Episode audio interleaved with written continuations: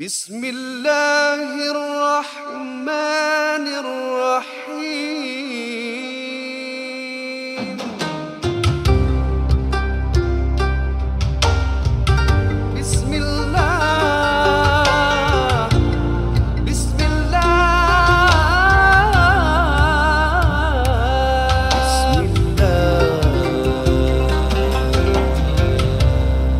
Alhamdulillah wassalatu wassalamu ala asyrafil anbiya wal mursalin wa ala alihi wa sahbihi ajma'in muslimin muslimat yang kami hormati sekalian kita bertemu sekali lagi dalam bernamaj NJU semoga Allah SWT memberkati anda semua Apa?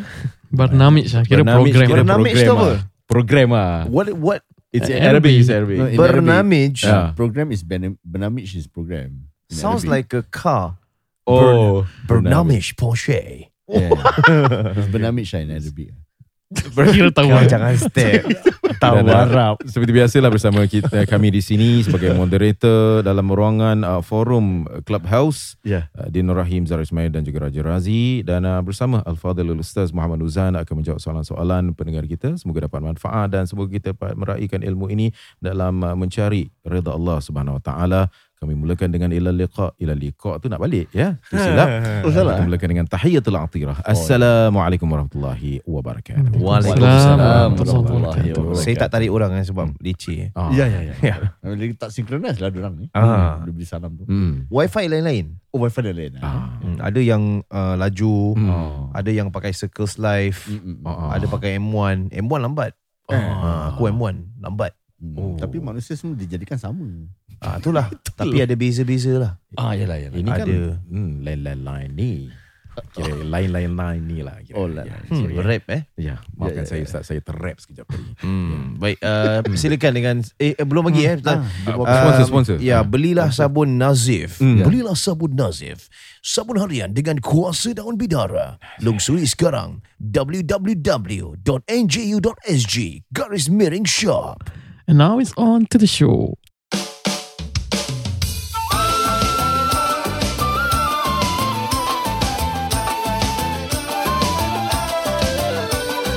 Jangan segan dan malu, marilah mendengar NGU. Ajak kawan-kawanmu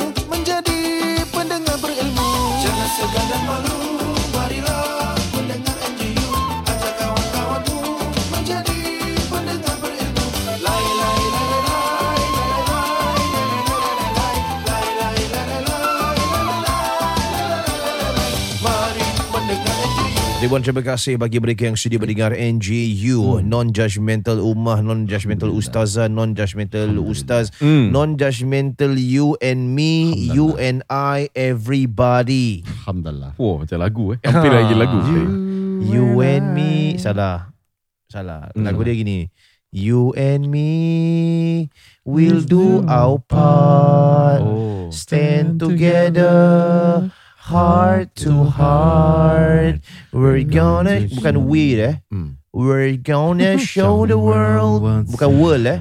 World Oh, World. Wide, wide world. oh, Maaf Ustaz maaf, Astaghfirullah Saya ternyanyi pula. Melalaikan benda ni Apa ni muzik Ternyanyi. pula. Melalaikan Asal- Padahal you live Nyanyi-nyanyi lagu Kita menyanyi. Baiklah kita teruskan dengan soalan-soalan pendengar kita ni. Ya, ya. Ah, Kita bersama dengan Muhammad Rahimin. Hmm. Rahimin. Hello Muhammad Rahimin. Assalamualaikum. Waalaikumsalam. Waalaikumsalam Oh slang kau Oh. Ustaz Rahmi, eh, eh, Ustaz Rahmi. Rahmi dari mana eh? Ah.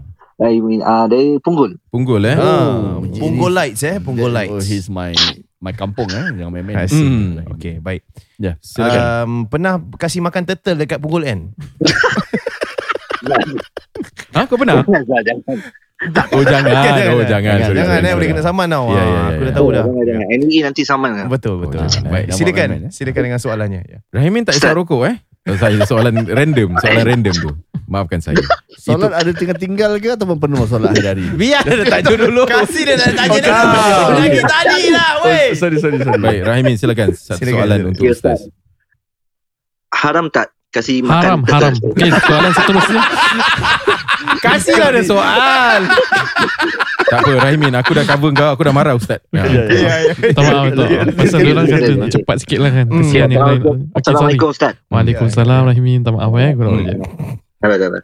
Uh, saya nak tahu uh, apa sunah-sunah untuk newborn baby. ah. Apa yang harus kita buat for Ah. newborn baby lah. Sunah-sunah. Okay. Sunnah-sunnah. Yang kedua, Huh? taknik. Cara taknik. Hmm. Tahnik Tahnik Ah, okay. Taknik. Okay. Ah, ah. Uh, is it sesuai untuk bapa kandungan sendiri ataupun Hmm. uh, kalau boleh kalau kita boleh cari orang soleh soleha uh, soleh solehin ya. Hmm. Okey, baik. Baik. Ah, terima Mana kasih. satu lagi abdalah itu je. Okey, Okey, baik. baik. Terima terima kasih, kasih. Ramin, eh. Terima kasih. Ramin, Ramin, saya nak tanya. ah, Ah, ya, ya, ya. Kenapa tanya? Sebab baru ah, isteri baru melahirkan ke? Ah, ah. Uh, InsyaAllah uh, bulan 8. Alhamdulillah. Ah, tahniah lah. Saya nak tanya Rahimin. Tahniah lah ya. Baik. Quran dah khatam ke belum? Tak ada, tak ada, tak ada. Gurau-gurau je. Pulut kuning beli, pulut kuning. Kira aku macam makcik. Sorry, sorry. Okey, okey. Terima kasih, terima kasih. Baik. Terima kasih. Uri dah tak nak Uri. Belum lahir, lahirkan. belum, Belum belum lahir. Bulan 8 muri. dah kau ni. Bulan 8. Ah. Yelah, yelah. Sabarlah. Okey, terima kasih Rahimin. Ya, ya. Dah dah turunkan. Ya, Terima kasih. Turunkan eh, Cik. Rahimin eh. Okey, Ustaz Ustaz ni? Sunnah, sunnah uh, yang boleh dilakukan untuk bayi yang baru dilahirkan Hmm. dan teknik tahnik. Hmm. Kau main kabut kan? Bagus Silakan. Baik uh, Saudara Siapa Muhammad siapa nama ni Rahimin Rahimin. Rahimin ya. Hmm. Moga-moga isteri, anak semua ya diberikan kemudahan untuk melahirkan Amin. dan menjadi anak-anak yang soleh dan uh, sunnah-sunnah sebelum bukan hanya apabila nak dilahirkan eh Hmm. bahkan apabila during pregnancy pun ada sunnah-sunnahnya Oh. uh, sang ibu uh, untuk mendapatkan ketenangan hati, jiwa selalulah membaca al-Quran. Sang ayah pun selalu membaca al-Quran sehingga anak yang ada dalam perut ni pun mendengar Hmm. ya suara-suara dan ayat-ayat uh, dan menenangkan mereka juga dan memberi kekuatan untuk dia melahirkan insya-Allah. Baik, selepas hari pertama ataupun pada hari pertama bila kita dah sambut ya, ataupun doktor dah sambut saja dah dibersihkan sedikit, Hmm. sang ayah ni digalakkan untuk mengazankan dan mengiqamahkan di telinga kanan dan kiri anak tersebut Hmm. supaya perkara perkataan pertama yang mereka dengar adalah azan dan qamat. Dan setelah itu apabila kita berkesempatan kita uh, menanam uri uh, menanam uri. Kalau tidak boleh diberikan kepada hospital pun tak ada masalah Hmm. tapi sebaiknya menanam uri. Ini hari-hari pertama dan uh, seterusnya juga melakukan tahnik. Ah ini sebenarnya orang kita selalu buat tahnik hari ketujuh. Sepatutnya hari tah- tahnik ini di zaman Rasul sallallahu alaihi wasallam mereka akan pergi bertemu Rasulullah. Once dah lahir aja mereka akan pergi bertemu Rasulullah SAW untuk ditahnikkan anak. Tapi kita sedia maklum bukan hanya waktu COVID. Waktu yang bukan COVID pun tidak digalakkan untuk kita memberikan bayi tersebut makanan minuman selain daripada susu ibunya. Ha, jadi janganlah kita tahnik tu dengan kurma dan madu sampai betul-betul kasih kenyang ya tidak dia hanya syarat sahaja eh, untuk dijalankan di uh, bibir ataupun di lelangit anak tersebut Hmm. Ha, jadi itu hari pertama. Adapun hari yang ketujuh. Dan lepas hari pertama, hari ketujuh dikira adalah untuk yang terbaik mengakikahkan. Kalau kita kat Singapura tak ada kambing yang ada di sebelah kanan kiri kita ni yang boleh kita sembelih, maka boleh buat di luar negeri. Ah. Tapi kalau kita tinggal di kampung konteksnya, hari ketujuh tu kita sembelih dan kita akikah dan kita beri makan kepada orang-orang sebagai mensyukuri uh, mendapat nikmat mempunyai anak. Hmm. Dan juga menamakan bayi.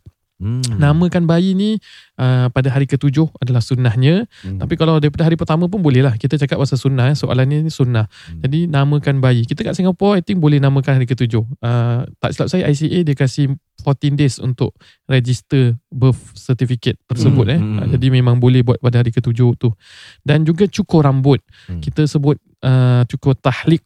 Tahlik ni kita cukur rambut anak kita sehingga rambut-rambut yang ada di dalam keadaan masih dalam perut ataupun masih ada air tuban semua tu dibersihkan dan akan keluar rambut yang baru bagi anak tersebut. Hmm. Jadi cukur rambut dan juga bersedekah dengan uh, timbangan cukur tersebut apabila kita timbang dengan perak ataupun dengan emas. Hmm. Uh, pada hari ke-7, hari ke-40 ataupun pada usia ke-7 baru kita mengkhitankan Hmm. menghitankan. Lepas tu apabila anak tu sudah hampir 2 tahun ataupun dah 2 tahun sebaiknya uh, apa kita berhenti breastfeeding. Ya, memang tidak ada halangan untuk kita breastfeed lebih dari 2 tahun tapi uh, an advisable punya age is 2 years old but depending on the baby Hmm. uh, kerana ada hukum nafkah sang ayah berikan kepada uh, isteri atau mantan isterinya haulaini kamilain Allah sebut dalam Al-Quran 2 tahun. Kemudian boleh bawa mereka kenalkan pada masjid sebelum usia 7 tahun dah boleh didik mereka untuk sembahyang, Hmm. untuk puasa, untuk mengajar tentang mahram, Hmm. untuk membezakan daripada bilik eh uh, satu sama lain dan uh, itu beberapa perkara lah eh uh, bila umur 13 14 tahun boleh ajar mereka baligh apa tanda-tanda baligh uh, tentang kewajipan-kewajipan. Uh, saya rasa ini saya pernah kongsi dekat IG saya lah eh sebenarnya uh, tentang uh, kelahiran anak punya perjalanan Hmm. in, in, in infografik. Hmm. Okey, baik nanti saya kongsi lagi dekat Insta story lah. Baik tuan-tuan, seterusnya uh, tadi soalan dia tahnik. Tahnik. Tahnik ni bapak sendiri buat ke orang soleh buat? Zaman Rasulullah SAW, dia bukan tahniknya saja yang diberikan pertumpuan. Dia bukan the process of tahnik is chewing some apa uh, korma ataupun madu dalam Hmm. mulut kemudian masukkan dalam mulut bayi.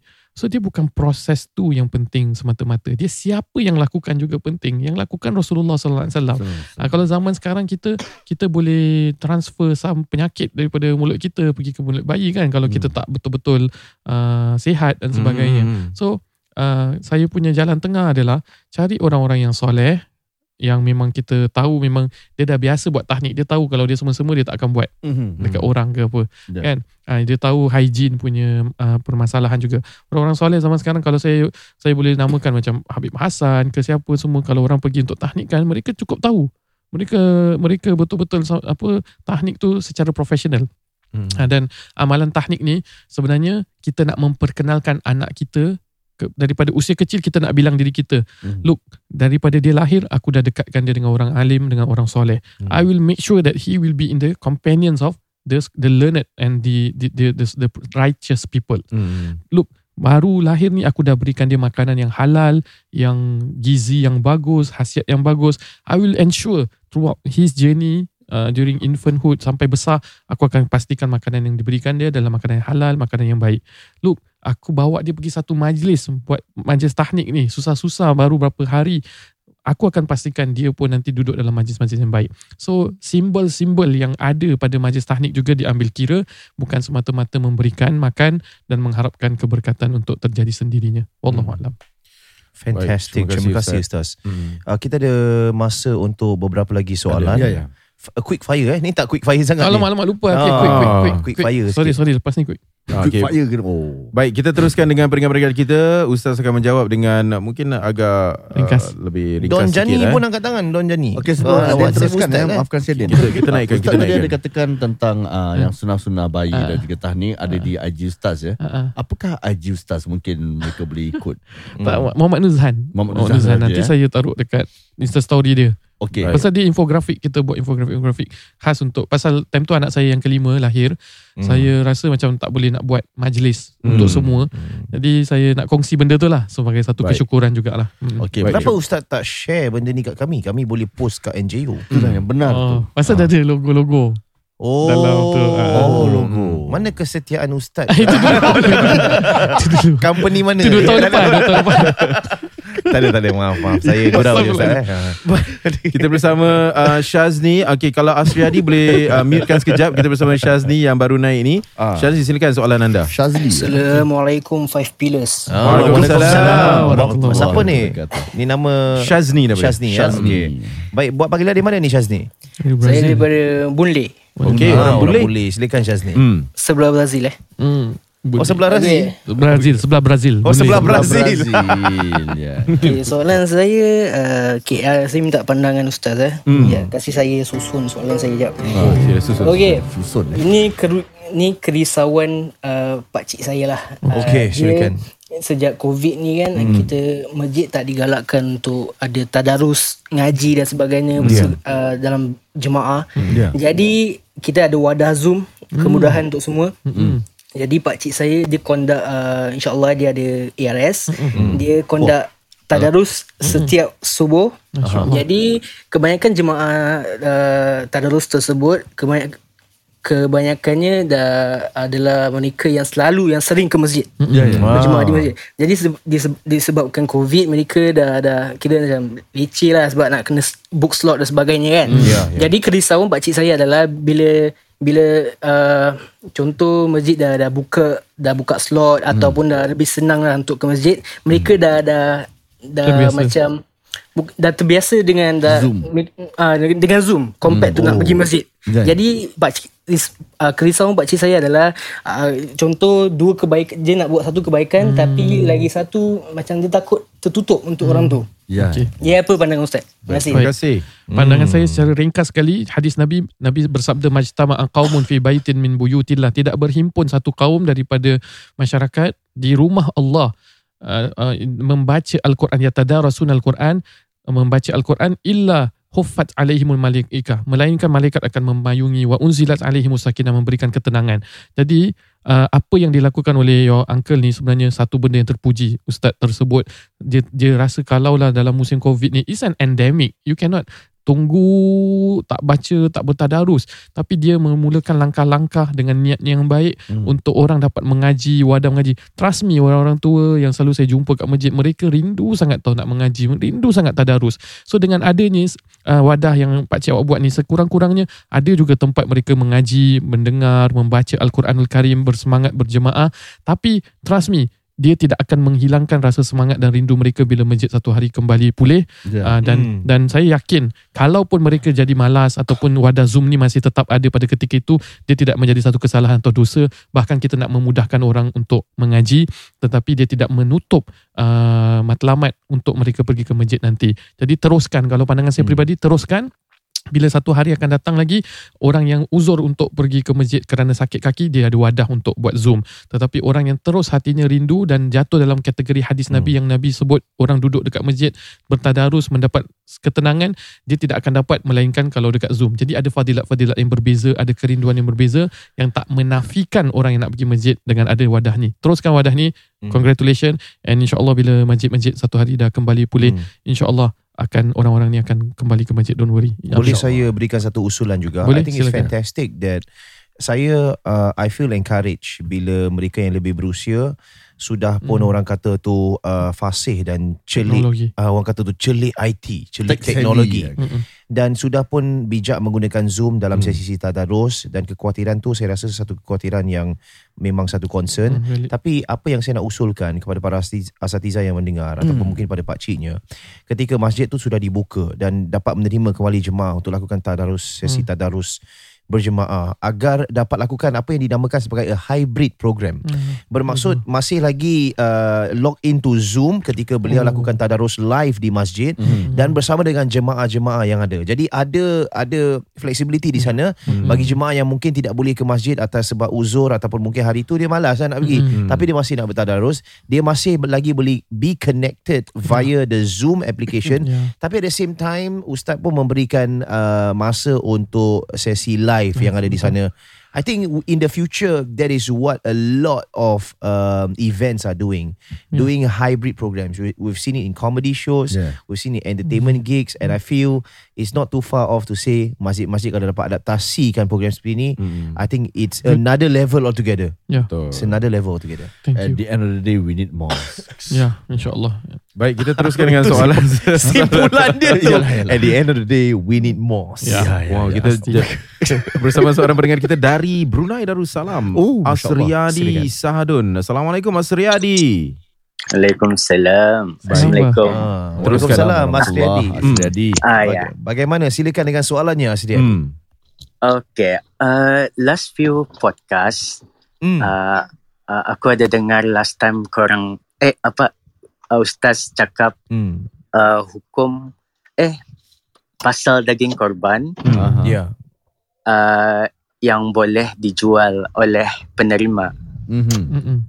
And then uh, as far as I know, Mm-mm. uh, hukum memakan daging apa Menjual. memakan ta- daging korban oleh uh, non-Muslim adalah haram. Mm-mm. Is it betul atau salah? And then sekiranya daging itu boleh dijual Mm. and then sekiranya daging itu dijual kepada non-Muslim, Mm. Ya. uh, apakah hukumnya? Baik. Hmm. Hmm. Asradi tengah reverse eh? tak. Baik, Ada Tengah bawa forklift ke? Itu apa tu? bukan bukan bukan saya. Oh, bukan, oh, eh? tu Oh, yang oh, lain oh. punya. Oh dahsyat eh. Baik, terima kasih Asriadi. Terima kasih Asriadi eh. Baik, baik kalau Okay. macam Ghostan tu terlanggar tiang sambil menanya bertanya soalan tu takut terlanggar ya. Okay, thank you so much. Terima kasih, uh, brother from Asriadi. Brunei Darussalam. Terima kasih bah. Thank you. Okay. Bah. Bukan ba, Auda. Auda. Auda. Auda. Tapi Bah, suka saya sabar. saya suka dengar dia punya Lenggok uh, dia sedap, lenggok dia tu Aku sedap. suka. Ya, ya. kita. Okey baik. Jadi daging korban. Ah, Ah. daging korban itu uh, macam mana saya nak cuba susah. Susah Okey. susah dia dia, Dia pekat lah. uh, accent dia lain sedikit. Dia lain, Dia ya. ada the the the tone the tone Ya. the tonations are different. Dia tak macam bahasa Indonesia tau. Ya, Bukan, bukan, bukan, bukan, bukan. bukan. Dia Lain sendiri. Dia sedap lah. Ya. Dia, dia macam Sabah, Sarawak, apa Brunei semua dia punya dia punya pekat tu macam sedap lah dengar. Hmm. Okay. Terus Anyway, Uh. korban Apa Dia Ken? macam teruskan Ustaz. Teruskan, silakan. Kau ni, Dengan mengangguk. Ustaz tengah berbual sikit. tak, ini kan macam majlis forum kan. Jadi dia tak nak buang masa dengan Oh. macam kat masjid-masjid macam jemaah nak balik lah. Jemaah nak balik. Kan macam teruskan, nanti, teruskan. nanti dia punya Dia potong. ah. Moderator dia Maaf macam saya dah tak ada masa lagi ni. Ni Ah. kalau ni kalau pihak masjid dah tak bagi saya dah. dah, Dah pukul berapa dah ni? Ha. Eh, saya kalau ah, tuan-tuan nak saya teruskan uh, kan? eh, ah, saya nak kena buat ah, nyanyi dulu pasal ah, saya dah nak balik. Itu karaoke. Karaoke. kahwin Eh, salah-salah. saya- saya Jangan takut Noja Green Door belum sampai. Dia kalau kuliah-kuliah ataupun syarahan-syarahan eh. Ah. Ya. Ustaz-ustaz dia ginilah macam ustaz-ustaz daripada undangan luar negeri eh. Hmm. Ah, boleh kita sampai pukul 1 pagi ni tuan-tuan? Boleh? Ya, boleh. ya, ya, ya, boleh. ya, ya. Masa nanti semua cakap boleh. Ah tuan-tuan boleh lah 1 pagi saya nak balik sekejap lagi. Ya. Eh, Dia joke dia alamak, sama eh. Ha? Kira semua masjid cakap saya Ada? pernah dengar kan? Pernah. Ya, that's why I say tu Oh dia klise sama punya. Ya, skrip. klise punya skrip. Kira lah. klise dia. Kira dia nak interact dengan audience, nak interact dengan audience. Interact lah. Ya. Guru mana yang mengajar ni? Banyak. Sebab ramai yang cakap lagi satu lagi satu nak interact dengan audience. Ah. Ah. saya bukan cakap kat sini, ah dekat Afrika sana. Ah kira bukan Oh. orang-orang Oh, sini bukan tapi sini orang- tuan-tuan ni semua baik. Ah, bukan. Oh. Kira dia punya apa? Klise. saya eh. pernah Kenya uh, lah, moderate kalau satu Kenya, forum. For, dulu Piudin pernah apa tadi? tak ada moderator satu masjid ni. Ah, Lepas tu ada pak cik ni dia nak tanya soalan. Ah. Ada soalan pendek kita ada dalam setengah uh, lagi 5 minit lah. Hmm. Satu soalan daripada pak cik ni. Pak cik dia macam baik Allah SWT tengah berfirman dan Hmm. okay, baik baik uh, apa soalan dia cik? Sabar-sabar nanti. Allah SWT hadis mana Baik kita kita belum sampai ke soalan macam ni ni baru masih lagi fakta dia masih nak kasih syarahan juga. fakta-fakta juga. Macam baik sabarlah Din saya nak saya nak beritahu inilah soalan saya saya nak aku nak Marah. dia marah, dia marah. Macam, baik, uh, sebab tak ada masa ni, maafkan saya cik eh, mungkin apa soalan dia? Dia, dia sebenarnya tak ada soalan. Oh Dia dia, cuma macam nak sampaikan. just satu penyata. Ah, Ah, macam alamak kesian pula. nak kasih biarkan. perkongsian lah, nak Ah, kasih perkongsian. Tapi Ah, benda tu lebih kurang sama kot. Dengan Ustaz apa tu yang dah beritahu.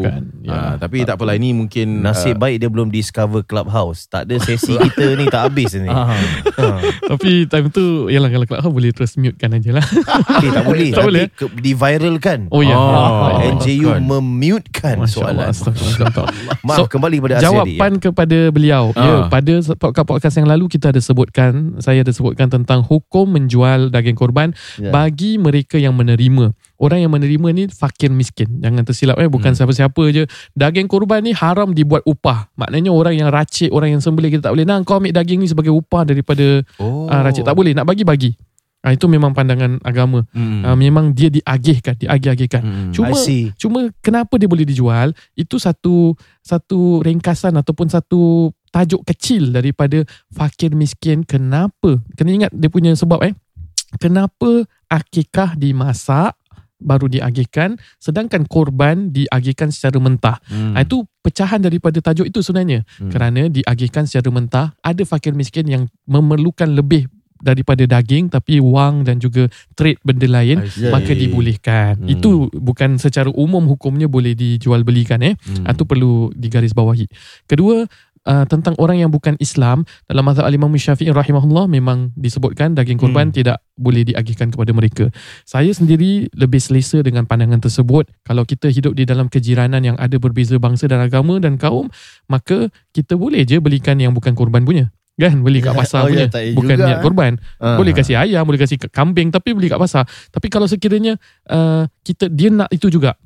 Dia kata saya nak yang daging korban punya itu lagi fresh kan. Hmm. Pasal kalau itu kan frozen dah berapa lama daripada Australia semua Hmm, kan. Ini ya. fresh. Maka ada juga pandangan ulama yang membenarkan. Tapi secara asalnya hanya untuk kaum muslimin. Tapi ada pandangan yang membenarkan untuk uh, menyatakan kasih sayang di antara uh, jiran dan juga perbezaan pelbagai kaum maka boleh terima pandangan tersebut khususnya kalau kita hidup di dalam masyarakat majmuk di Singapura seperti ini Ya. dibolehkan dan mereka adopt this this thought tapi Hmm. kalau kat negara-negara lain uh, sebaiknya tak payahlah. Dalam mazhab Imam Syafi'i memang tak benarkan berikan kepada orang yang bukan Islam. Dan kalau kita rasa nak benar nak berikan sangat kan jangan berikan daging kurban beli beli kat pasar punya daging lembu daging kambing biasa-biasa dan hadiahkan. Jadi ini sekaligus menjawab boleh tak jual kepada orang yang bukan Islam. Aha. jadi itu kepada fakir miskin dibenarkan. Kepada fakir miskin dibenarkan. Bukan kepada orang yang diagihkan. Kerana pengagihan ni boleh pada ahli keluarga orang kaya Hmm, mereka tak dibenarkan untuk Ya. jual kecuali fakir miskin. Dan apabila kebolehan kebenaran diberikan kepada fakir miskin untuk menjual maka kepada orang yang bukan Islam pun dia boleh jual Oh, Okey. Wow. Baik, kita teruskan dengan soalan uh, pendengar kita namanya Rose, R-O-S. Rose Firdaus, Hmm. silakan soalan. Dari mana ni Rose? Hello. Assalamualaikum. Salam. Waalaikumsalam. Hmm. Khabar semuanya? Khabar Baik. Alhamdulillah. Hai, ni ada di, di dari Funggul, Funggul. Oh, Masya Allah. Ah, funggul. Dah ramai orang punggul eh. Memang orang punggul minat dengan agama Alhamdulillah. Ada ni ada, ada masa eh, ada masa ni eh. Jangan jangan mutekan saya Eh, eh. tak, tak, tak, aja. Okay. Baik, silakan Encik Okey, Rose ah. dari Funggul. Ya, silakan. Okay, maaf Ustaz. Assalamualaikum. Uh, saya ada soalan uh, bab bab fikah Ustaz. Oh. Uh, biasanya kalau kita solat fardu ada yang uh, wajib, ada yang sunat, Hmm. Hmm. uh, rukun-rukun solat. Tapi kalau bab solat jenazah ni Ustaz, macam mana Ustaz? Misal kata kalau kita terlepas solat fardu terlupa, kita boleh sujud sawi. Mm-mm. Habis kalau uh, solat jenazah Ustaz, kalau imam tu baca tiga takbir, habis tu dia beri salam. Hmm. Uh, Hmm. Macam mana Ustaz? Kita baik. sebagai makmum ni macam mana nak? Kita uh, apa harus kita buat? Baik, Baik. terima kasih Ros kasih, kerana soalan yang baik. Masih- dalam masih, dalam Ustaz. solat uh, dalam solat fardu Eh, biasa kita memang ada rukun-rukun 13 Ya. rukun. Ya. Hmm. Kemudian kita ada sunat abad, sunat hayat. Sunat abad adalah sunat seperti kunut dan juga tahiyat awal yang Hmm. mana kalau kita tak buat kita kena sujud sahwi. Hmm. Manakala sunat-sunat hayat seperti membaca surah selepas Fatihah, uh, doa iftitah, kan uh, bacaan subhanallah wa bihamdi, uh, takbir intiqal, itu semua sunat-sunat hayat yang mana sunnah saja tak perlu nak sujud sahwi. Hmm. Sekarang ni sembahyang jenazah, mana satu sunat hayat, mana satu rukun? Ada. Uh, solatul janazah arba'u takbirat bila ruku'in wala sujud. Sembahyang jenazah empat takbir tanpa rukuk dan sujud. Takbiratul ula selepas takbir pertama membaca Fatihah. Takbiratul thaniya selepas takbir kedua membaca uh, selawat kepada Nabi sallallahu alaihi wasallam seperti sirah seperti cara tahiyat akhir. Takbir ketiga mendoakan arwah Allahumma firlahu warhamhu wa'afi wa'fu anhu Hmm. wa akrim nuzulahu dan sebagainya. Takbir keempat membacakan doa untuk umum dan kaum muslim kaum muslimin Allahumma la tahrimna ujurahu wa la taftinna ba'dahu waghfir lana wa lahu ataupun baca rabbana atina fid dunya hasanah kesemuanya ini ada rukun-rukun dan ada sunat-sunat juga. Sebagai contoh rukunnya berdiri. Sebagai contoh rukunnya Fatihah. Sebagai Hmm. contoh rukunnya selawat. Tetapi ada pun selepas yang takbir yang keempat tu doa untuk kaum muslimin dengan cara bacaan itu semua itu bukan rukun tak jadi masalah jadi kena tahu mana satu rukun mana satu sunat Hmm. tapi seandainya soalan tadi bertanya kalau dia terlebih ke terkurang rukun macam mana ada sujud sahwi tak imam Hmm. tersebut Ya. maka kita tegur dengan subhanallah kalau Hmm. tak boleh tegur dengan subhanallah imam masih tak faham lagi dia Hmm. ter dia ter apa ter terrukuk ke apa kan baru-baru Hmm. ni kan viral kan orang rukuk sujud apa sembahyang jenazah Ah, ada. ada uh, dekat negara lain lah Hmm. uh, dia dia rukuk jadi kalau dah sampai Terlupa begitu sang lah tu, imam eh. Oh. maka dianggap tidak sah sembahyang tersebut dan mengulangi sembahyang itu I see. Ringkas saja pasal sekejap aja. Kalau you rasa imam, kalau you makmum tak apa. Tapi kalau you imam, you bawa semua makmum dan you langgar rukun. Ha, dia jangan kalau langgar sunat tak ada masalah lah. Ya. Langgar sunat tu boleh di di di okeykan. Maafkan, eh. Maafkan cuma jadi imam jangan langgar sunat lah. Walaupun benda sunat kan kita jadi imam kita sempurna lah. Hmm. Tapi kalau dia langgar rukun sebagai imam dan dia uh, tak sempat nak dibe- diperbetulkan, iadah ulang aja sembahyang tersebut. Hmm. See, I see. Diulang. Wallahu a'lam. Dan sebagai makmum kita boleh lakukan sedemikian untuk menegur uh, Imam. imam Boleh, mengatakan bahawa subhanallah. tadi ada kekurangan sedemikian. Boleh. Uh, selepas salam contohnya ada Hmm. dalam Ya kalau kecacatan dalam melaksanakan solat jenazah tu cakap saya saya sarankan kita buat balik ustaz. boleh. Ah. Boleh Ah, c- Tapi kena yakin Yang itu adalah melanggar rukun Seperti kalau dia rukuk tadi Allahu Akbar Hmm, dia rukuk hmm, hmm, Ah, dia, hmm. dia rukuk dah terang-terang salah Memang kena tegur lah Ya ya. Ah, Betul dan, soalan daripada Ah. uh, kawan kita teman kita tadi dia kata kalau imam cuma takbir tiga kali saja. Ah, so dia beri mana? salam. Masa Rukun- masa tengah salam cukup eh? masa tengah assalamualaikum kita subhanallah. Oh. Ke macam mana? Kalau saya tak silap uh, solat jenazah uh, rukunnya cuma apa takbiratul ihram juga rukun Ah, kauli oh. yang tadi semua rukun rukun apa uh, tidak perlu disebut walaupun 3 4 kali Oh. tak ada masalah macam semayang hari raya Ya, ya. uh, walaupun imam tertakbir 5 kali ke 4 Hmm. kali ke apa tu sebenarnya sunat je Oh really? Ah, ya sunat saja takbir So, so dalam tu keadaan yang Razi sebutkan tu Kalau terkurang satu Dan kemudian dia, dia terus berikan salam Okey ataupun Uh, saya kena pastikan lagi dia jatuh dalam kategori rukun ataupun jatuh Hmm. dalam kategori sunat. Kalau saya tak silap semain jenazah dia jatuh dalam kategori sunat. Dia kali empat kali takbir tu Hmm. uh, takbiratul ihram yang kena sebut. Itu Uh, tapi wajib- yang lain semua tak rukun sebut lah. Uh, Ya. Tu cuma kaifiat dia saja. So kita akan revisit Hmm. uh, topik ni ke bagaimana? Boleh boleh. Boleh kita boleh revisit sekejap lagi. Aha. Uh, Okey, nanti nanti kita akan revisit. Kita akan Ah, revisit so, uh, Ya. soalan ni nanti dulu Hmm. Sambil Baik. uh, Hmm. Ustaz uh, Tapi boleh tegur. rujukan Hmm, tapi boleh tegur. Kalau apa-apa pun boleh tegur. Tak ada masalah. Dulu semain Jumaat ada orang terlupa rukun. Ada khatib terlupa rukun. Ni bukan dulu sekarang-sekarang. Berpuluhan tahun yang lalu. hmm. Terlupa rukun khutbah. Terlupa rukun khutbah. Lepas tu dah, Maksudnya apa? Dia tak baca khutbah nah, dia baca khutbah. Tapi salah satu rukun khutbah kan ittaqullah kena sebut. Hmm. Ataupun kena sebut bahasa Arab. Ataupun kena baca satu ayat Quran. Atau Ya. kena doa kaum muslimin. Atau kena selawat. Dia terlupa satu rukun. Jadi bila dah habis tu dah turun bawah tau. hmm. Habis nak buat apa? Ni dah turun bawah ni. Hmm. Dan imam dah turun bawah, sekali ada orang tegur. Tadi kau khutbah yang kedua kau tak tak baca ni, ittaqullah dah terlepas. Hmm. Debate lah, debate. Ni benda berlaku eh. In Singapore In Singapore. Wow Jadi adakah aku baca tadi? Aku tak baca. Kita semua tanya yang lain. Ah, ah, kau tak baca ah, tadi tak baca. So macam mana nak naik balik ke tidak? Jawapannya semayang zuhur saja empat rakaat. Ah, semayang zuhur empat rakaat. Jadi And sebenarnya it was done everybody Ya. was there Ya, yeah, everybody was there. Wow Pasal kalau nak start balik nak apa-apa dah dah time semua dah tak ada. Semayang zuhur berjemaah empat rakaat. Ah, jadi ini yang saya nak tekankan dalam agama Surely ni. there was an uproar some sort Ad, tapi ni zaman sebelum internet pun. Ah, Zaman sebelum internet, zaman Ustaz- 60-an, Ustaz tu zaman tak- 60-an. Tak kena cancel lah I think Ha, susah nak I think surat khabar, I think surat khabar. Serius Ah, ah Wow Tapi ni Hmm. memang peristiwa berlaku. Cuma yang saya nak ambil pengajaran di sini adalah kita boleh tegur kalau memang benda tu Hmm. salah. Hmm. Kedua, kalau salah dia ada jalan dia juga. Macam tadi semayang lagi je tak ada masalah uh, Hmm. berbeza. Hmm. Uh, cuma saya perlu pastikan lagi sama ada empat kali takbir tu daripada rukun ataupun hanya Okay. sekadar sunnah saja. Allah alam. Baik Oh, dengan Ustaz tu semayang Zuhur balik. Dia bukan uh, naik atas balik, just uh, repeat rukun je. Tak boleh. Uh, tak ah dia terus main panjang zuhur. lah kira Ah, terus main No, zuhur. if I guess you were to do that, it would compromise the The- the time time. of But- the No, people. but, Pasal but dia naik khutbah dia, pertama tak, dia baca tau, dia rukun bukan je. khutbah kedua. It- tak, dia baca rukun. Ittaqullah, dia baca ayat Ah. Quran, kita pap, pap, pap. Dia Dia tak lincah silap, je. okay sorry sorry. Tak silap dia dah lepas semayang dua rakaat. Dua rakaat. Dah lepas semayang dua Ya, rakaat. ya, ya. Dah semayang Jumaat dah. Ya. Oh. Lepas tu terus orang tegur, eh tadi kau Ayuh, tak semayang ah, rukun. Ah, dia kalau dah lepas itu memang dia kena Ya, semayang zuhur. zuhur. Kalau dia dah turun, dia boleh naik balik. Just baca rukun Baca cepat-cepat lah Cepat, rukun. lepas ya. tu dia boleh solat. Betul, Ya. betul. I see. Baik. Ni dah lepas zuhur, dah lepas Jumaat betul. Dah Ayuh. lepas solat dua Ah, rakaat. aku nak dengar. Okey baik. Uh, mungkin kita ada seorang seorang lagi ni nama dia Isma Nizam. Silakan Ah, Ismail Nizam. hmm. Hello. Satu, lagi soalan eh. Satu soalan yang terakhir ni. Hmm. Assalamualaikum, Ustaz. dah- Ah, Waalaikumsalam. sahabat-sahabat telinga aku. Ah, Uh, saya rasa soalan saya ringkas lah. Okey, baik, Ah, silakan. Okey, pasal nama panjang saya ni Nur Isman Nizam bin Abdul Samad.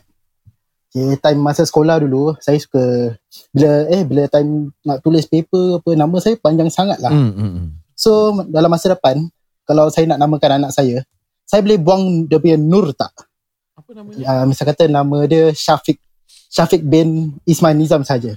Dan Nur dia saya tak letak. Salah ke Hmm. boleh ke tak boleh? Soalan yang baik ni. Apa Baik. tadi repeat lagi? Saya So tengah- so Oh, so, okay. soalan dia uh, adalah nama dia begitu panjang ustaz. Ah. Ada beberapa orang kata tu suku kata dia. Hmm. Jadi dia terfikir kalau seandainya anak uh, anak dia tu dah, dah dilahir. Ni belum lagi dilahirkan kan anaknya? Belum, saya single lagi. Oh belum. Oh, Oh, ya, oh belum, Kau fikir ke depan eh. Oh, bagus bagus. lah, So lah. contohnya dia dah berkahwin, ada zuriat. Hmm. Dia nak namakan anak dia tanpa uh, beberapa suku kata tu dikeluarkan. Hmm. Contohnya saya tak nak letakkan nama anak saya Nusaibah Zahia binti Muhammad Zar. Mhm. Saya nak letakkan mungkin Nusaibah Zahia binti Zar, saja. Saya Oh. tak nak dah, dah tak nak Muhammad, tak letak nama gitulah. Hmm. Sebab panjang sangat. Sebab nanti nak sheet OAS paper ni Ustaz. Hmm. Panjang Hmm. benda ni. Ha, Ah, itu saya punya concern lah. Ha, Faham, jadi faham. kalau kita pendekkan di belakang, okey tak okey ni? Boleh. Nak letakkan nama. Okey, pertama kita kena tahu memberi nama kepada anak ni dia bukan satu tuntutan atau kewajipan. Mhm. Eh, dia bukan satu kewajipan tau. Bila kita berikan nama anak dengan bin atau binti. Ya. Ha, so kalau nama anak kita Nur Syafiqah je. Tak payah bin, binti pun boleh dalam Islam. Hmm. Tapi bila kita letak bin dengan binti, kita nak menisbahkan dia dengan diri kita ataupun dengan nama kita. Dan bila dia dinisbahkan dengan nama kita, ada kalanya uh, kita boleh gunakan nama yang lebih pendek, tak jadi haram dan berdosa selama mana itu elakkan daripada fitnah, orang tidak menyatakan bahawa itu bukan anak kita. Oh. Ah, takut nanti orang cakap tu bukan anak kita. Oh. Ah, itu saya rasa tak ada masalah. Selama mana kalau anak kedua ke anak ketiga ke apa kan ah, macam tu, orang tak jadi masalah. Hmm. Ah, dan kita pun sebagai masyarakat kalau nampak orang nama dia, eh pasal dia bin tapi bukan nama penuh dia. Hmm. Ah, jangan kita fikir macam-macam. Kadang-kadang IC panjang. Hmm. Ah, Betul. tapi dari segi agama tak ada apa-apa salah. Bahkan kalau tak taruh bin dengan binti pun tak tak salah in the first place. Really? Ya, agama tidak tidak tidak perlu untuk dibin atau dibintikan dalam surat beranak ataupun apa-apa tak ada. Alamak, tahu saya tak letak. Ah, betul, betul. Kontroversi lah Yeah, kira. Ya. It becomes a kan pernah buat- Cultural thing, is Yeah. it? Ya, cultural thing. Dan dan kedua, seperti uh, zaman sekarang, you bayangkan ada saya lihat adik-beradik, dia sama-sama adik-beradik. Tapi bapak dia contoh nama Muhammad. Hmm. Nanti adik dia, nama bapak dia, ejaan Muhammad dia dah lain pula.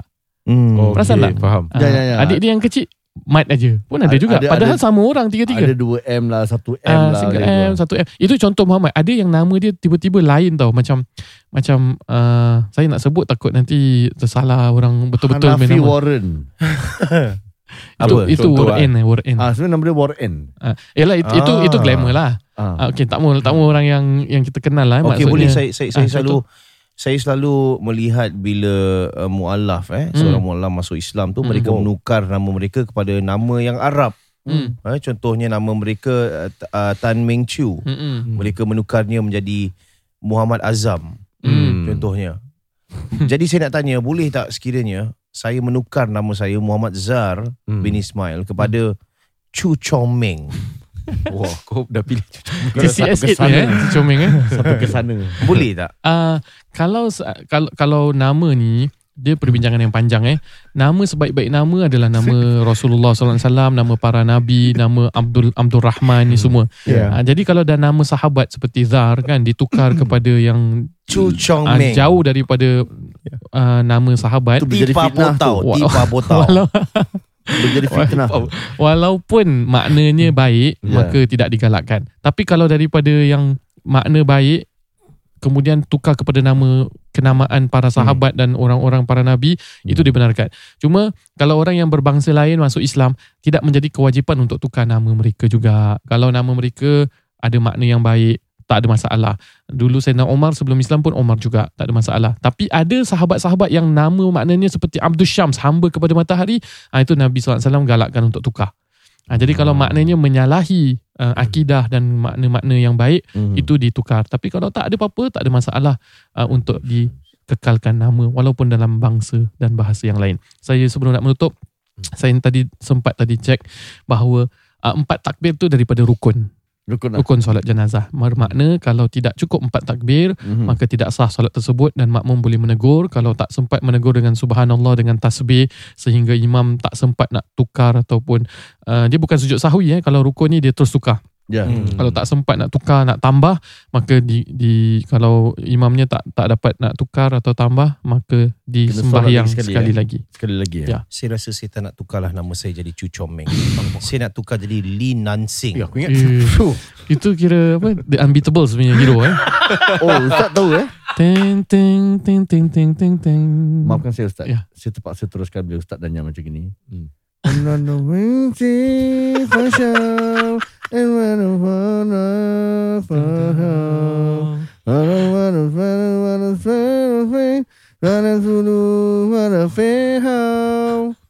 Lagu hafal. Surah Al-Baqarah tak hafal. InsyaAllah. Ustaz tahu lagu ni? Uh, ya, saya Unbeatable lah. ya, Dulu unbeatable lah, tengok, Suka-suka eh. je lah kan? Tengok. Baik, uh, muslimin muslimat yang dirahmati Allah sekalian, uh, sebelum kita mengakhiri uh, sedikit peringatan bagi mereka yang nak membeli NJU uh, Nazif sabun harian dengan kuasa daun bidari persilakan saja Ya. sebotol harga 12 dolar 50 sen. Tak termasuk pengantaran setiap pembelian la- 60 dolar ke atas pengantaran adalah percuma. Mhm. dan untuk tempahan uh, silakan saja ke laman web kami nju.sg garis miring shop. Dari itu Alhamdulillah kami ucapkan ribuan terima kasih bagi mereka yang bersama kami. Uh, dan uh, juga yang bertanya soalan juga. Terima kasih untuk uh, meraih uh, sikit sebanyak ilmu Allah taala. Semoga semua yang sedang mendengar ini dipanjangkan umur dimurahkan rezeki InsyaAllah. dan juga digolongkan bersama golongan orang-orang yang dijanjikan syurga Allah taala dan juga mendapat syafaat baginda Rasulullah wasallam. insyaallah sehingga bertemu di lain kesempatan. Ila liqa. Assalamualaikum warahmatullahi wabarakatuh